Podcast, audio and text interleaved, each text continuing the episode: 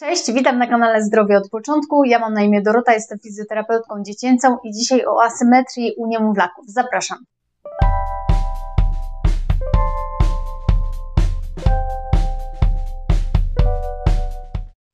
Bardzo często zgłaszają się do mnie rodzice z dziećmi, u których występuje asymetria, które mają właśnie zdiagnozowaną asymetrię przez pediatrę i szukają pomocy, wsparcia, oceny, czy to jest rzeczywiście to.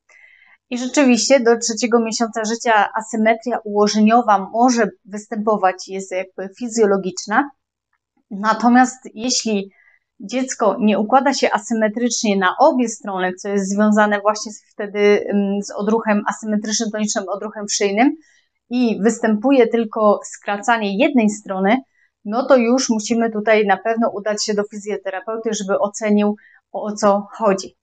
E, ponieważ jeśli utrwalimy tą asymetrię ułożeniową, no to wtedy dziecko będzie asymetryczne i czynności, które powinno uzyskiwać, czyli te kroki milowe, mogą być na jedną stronę, mogą być jakościowo słabe, co później warunkuje występowanie wad postawy, a nawet opóźnione niektóre podejmowanie różnych czynności. Ważne jest, aby zobaczyć również, czy dziecko nie ma spłaszczonej głowy.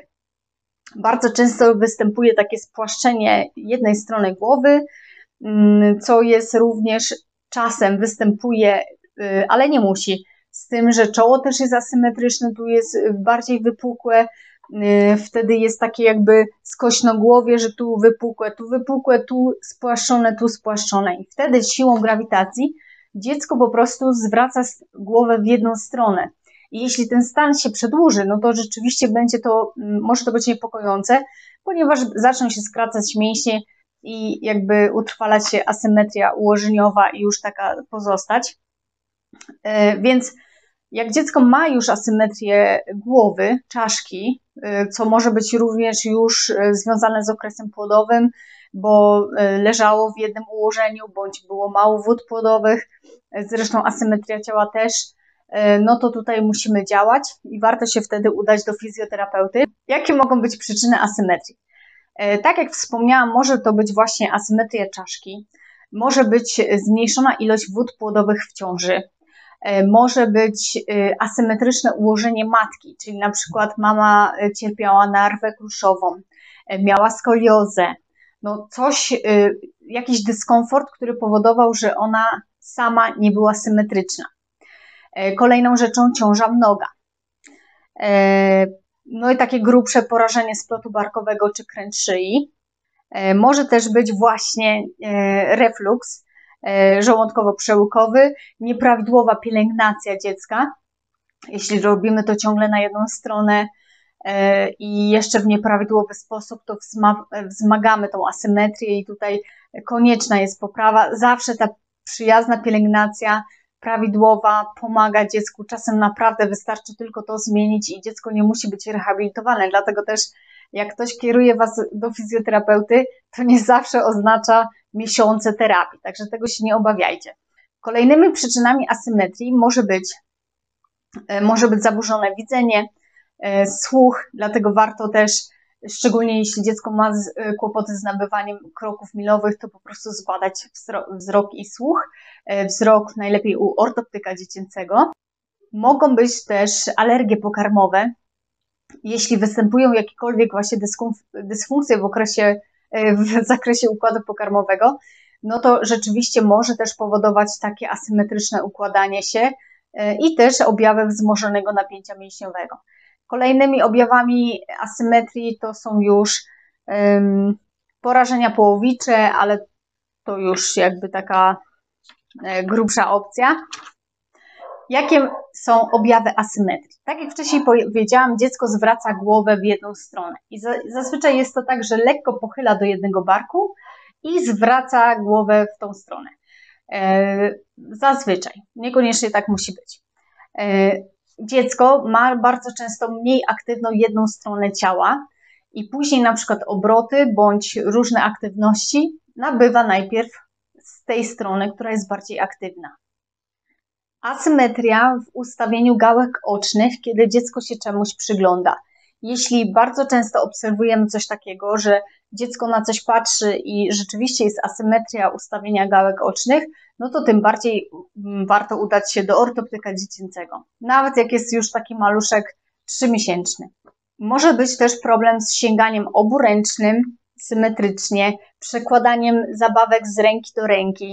Może być pewne opóźnienie w zmianach pozycji jeśli już to robią, to właśnie z jednej strony.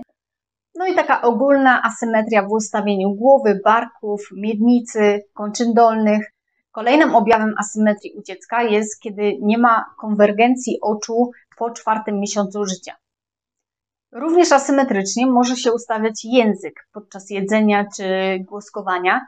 E, też e, ważną rzeczą jest e, to, że jak obracamy dziecko do boku, to też zachęcam do obejrzenia filmiku, jak dziecko się obraca, ponieważ często rodzice wykonują to nieprawidłowo, jakby poprzez wspomaganie obrotu już dziecko jakby rehabilitujemy i ma taką przyjazną pielęgnację.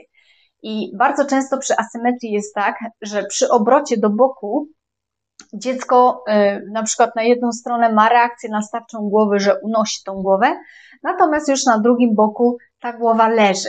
Także to jest objaw asymetrii. Już jak widzicie to przy obrocie dziecka podczas y, zmiany pieluszki, że na jednej stronie podnosi głowę na boku, na drugim nie, no to też warto udać się do fizjoterapeuty. Na pewno oceni, jak Wy podnosicie dziecko, doradzi coś, pomoże w różnych ćwiczeniach. I co można zrobić, jeśli dziecko ma asymetrię? Bardzo ważne jest to, że y, jeśli już ta asymetria jest, jeśli zauważycie, bądź zauważy to pediatra, to udać się do fizjoterapeuty dziecięcego.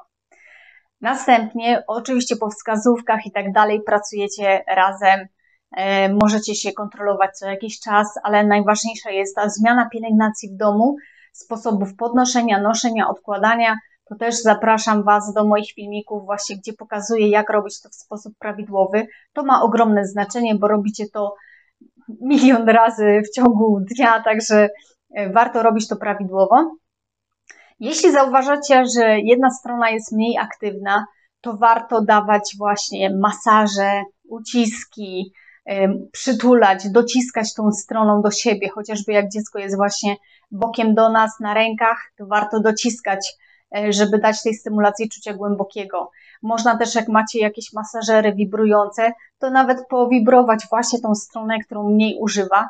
Oczywiście możecie zrobić tak, że dwa do jednego, czyli e, dwa razy więcej na tą stronę nieużywaną i raz na tą stronę, to znaczy na tą mniej używaną i raz na tą stronę, która jest bardziej aktywna.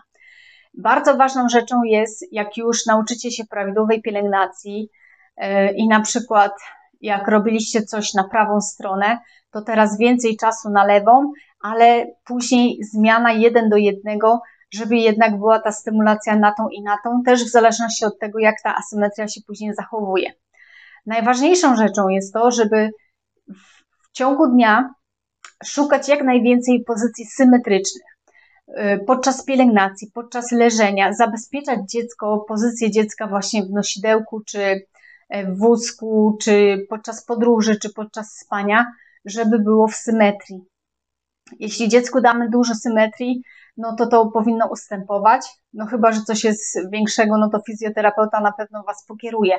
Ale samo, samo wprowadzenie symetrii już od samego początku prawdopodobnie zminimalizuje ryzyko, że dziecko nabędzie tej asymetrycznej e, postawy i nie będzie później problemu z wadami postawy. I na przykład taką symetryczną pozycją, w której możemy nosić dziecko, małe dziecko, czyli na przykład noworodka to nosimy na fasolkę, ale już takie po pierwszym, drugim miesiącu to nosimy w taki sposób, jakby się działo, że ta ręka e, zabezpiecza biodro, nie dociskamy nóżki, a druga jest kciuk między nogami i tak jakby dziecko siedziało na naszej dłoni. I w ten sposób, jeśli ta strona jest e, tam mniej używana, to możemy, zawsze możemy zresztą, docisnąć tą ręką do siebie dziecko i dostaje wtedy stymulacji czucia głębokiego. I to jest najbliższa symetrii pozycja. Również jeśli nosimy dziecko na gitarę, no to tę stronę musimy zmieniać. Jeśli jest asymetria w jedną stronę, to możemy częściej nosić na, na przykład tą stronę, a rzadziej na drugą. Natomiast też możemy z dzieckiem usiąść Na przykład możemy z dzieckiem usiąść w ten sposób, e, tak ciężko mi na tym krześle, ale zakładamy, że jest to kanapa bądź podłoga. Nogi są właśnie zgięte w ten sposób.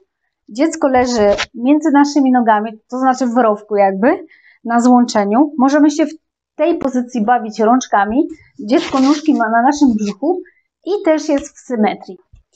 Także jeśli zapewnimy e, takie pozycje symetryczne dziecku, e, plus zalecenia od fizjoterapeuty, plus masaże i wibracja strony, której, którą rzadziej używa, to możemy bardzo dużo zrobić właśnie taką pielęgnacją, takimi e, wspomaganiami w domu.